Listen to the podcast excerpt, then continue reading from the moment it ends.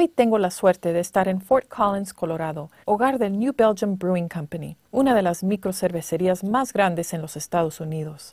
New Belgium es único no solo por su alto nivel de automatización, sino también por sus compromisos con prácticas ecológicas y cuidado del medio ambiente. Por supuesto, New Belgium hace excelentes cervezas, como el Fat Tire Amber Ale, pero lo hace lo más ecológicamente posible. Vamos a ver cómo New Belgium lo hace. Para hacer frente a sus necesidades de automatización, New Belgium confía en sistemas de Opto 22 Snap Pack.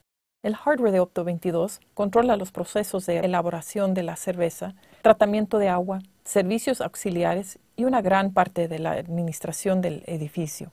Tuve la oportunidad de conversar con Igor Valuel, el jefe del Departamento de Ingeniería de Automatización, Así que primero, ¿de dónde vienen los nombres New Belgium y Fat Tire? En cuanto al nombre de nuestro producto estrella, Fat Tire, nuestro fundador, Jeff Levesh, era un ávido cervecero casero.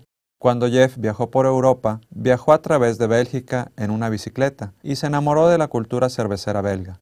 En ese ciclismo de montaña, que no era muy frecuente en esos tiempos por Europa, la gente le preguntaba de dónde obtuvo esa bicicleta de aspecto raro. Al regresar de Europa, preparó una cerveza y decidió conmemorar su viaje y llamó a su cerveza Fat Tire, por lo que fue una parte de nuestra cultura, cervezas belgas New Belgium Brewing Company.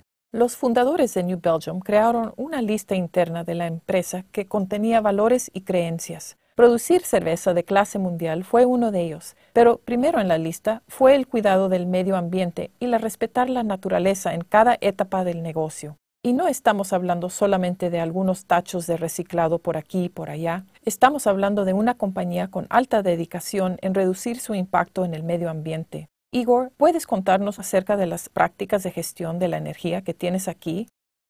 Todo lo que hacemos y diseñamos a nuestro alrededor está basado en mantener el respeto por la naturaleza. Un ejemplo, estamos sentados en esta mesa. Esta tabla está hecha de madera reciclada, neumáticos reciclados y viejos tubos FedEx como las patas. Desde el punto de vista de los controles y de automatización, estamos orgullosos de ser la primera cervecería de energía eólica en los Estados Unidos. Todo está controlado por el sistema de Opto 22. Nuestros sistemas de elaboración de la cerveza es uno de los sistemas más eficientes del mundo. También estamos participando en una asociación con nuestros servicios públicos para trabajar en la desconexión de carga, esto permitió que el servicio público local pueda ahorrar una gran cantidad de recursos en la construcción de subestaciones en toda la zona.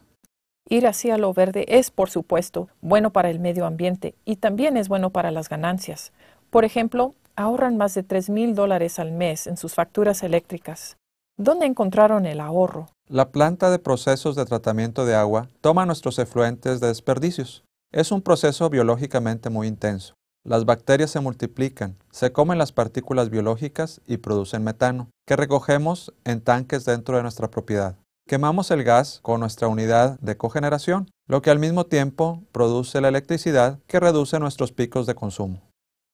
La fabricación de cerveza parece ser un proceso de agua intensivo. ¿Cómo ha reducido su consumo de agua? Primero controlamos nuestro consumo de agua. Hacemos un barril de cerveza por cada cuatro barriles de agua que es un número muy muy bueno en nuestra industria.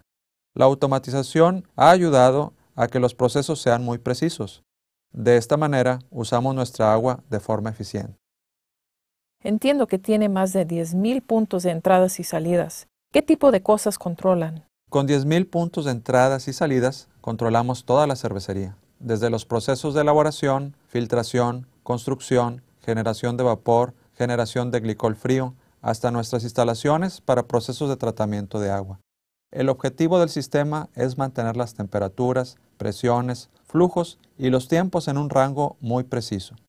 Hay muchos lazos PID en todas las instalaciones y también muchos controles discretos, bombas, válvulas y sofisticados dispositivos de medición. Así que todo este conjunto se traduce en una exitosa fábrica de cerveza como la nuestra. Correcto, y esos son lazos PID complejos. ¿Están haciendo a menudo lazos PID en cascada? Sí, hay algunos dispositivos que lo requieren.